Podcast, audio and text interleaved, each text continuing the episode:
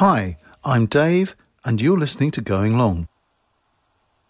This is episode 10, a loop of the UK's Côte d'Azur. There's a feeling that's hard to pin down when you go for a relaxed ride along the Poole Harbour beach on a balmy summer evening.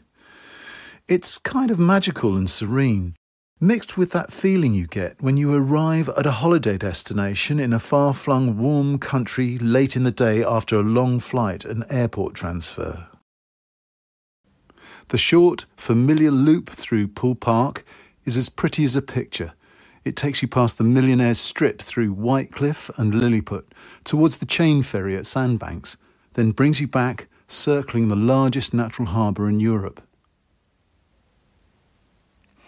The sounds of clacking masts, the splash of water, the lights chasing up the hillside and radiating from the whitewashed mansions with their chrome and glass. This is all very Côte d'Azur. I stopped occasionally to take in the harbour lights and snap the odd night photo.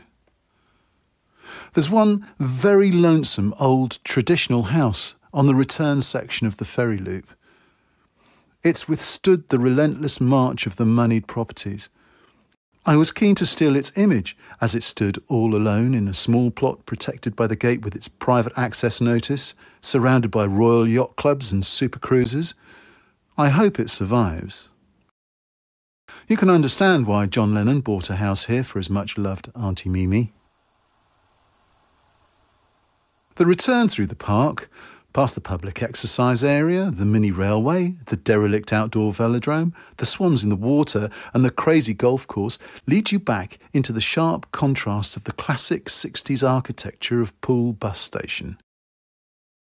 From there, it's a tiny hop to where the family is visiting the grandparents for a short summer break.